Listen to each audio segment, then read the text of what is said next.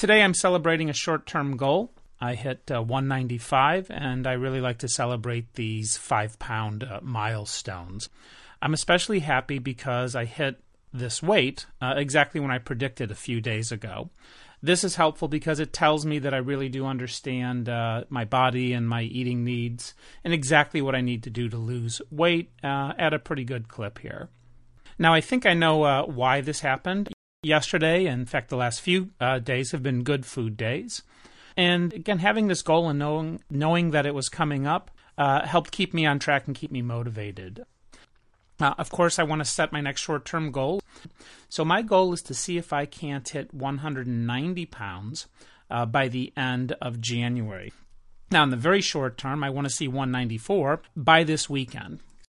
That's where I am. Uh, good day. Looking forward to those lower pounds and uh, January ending and leaving the one nineties behind. Good luck.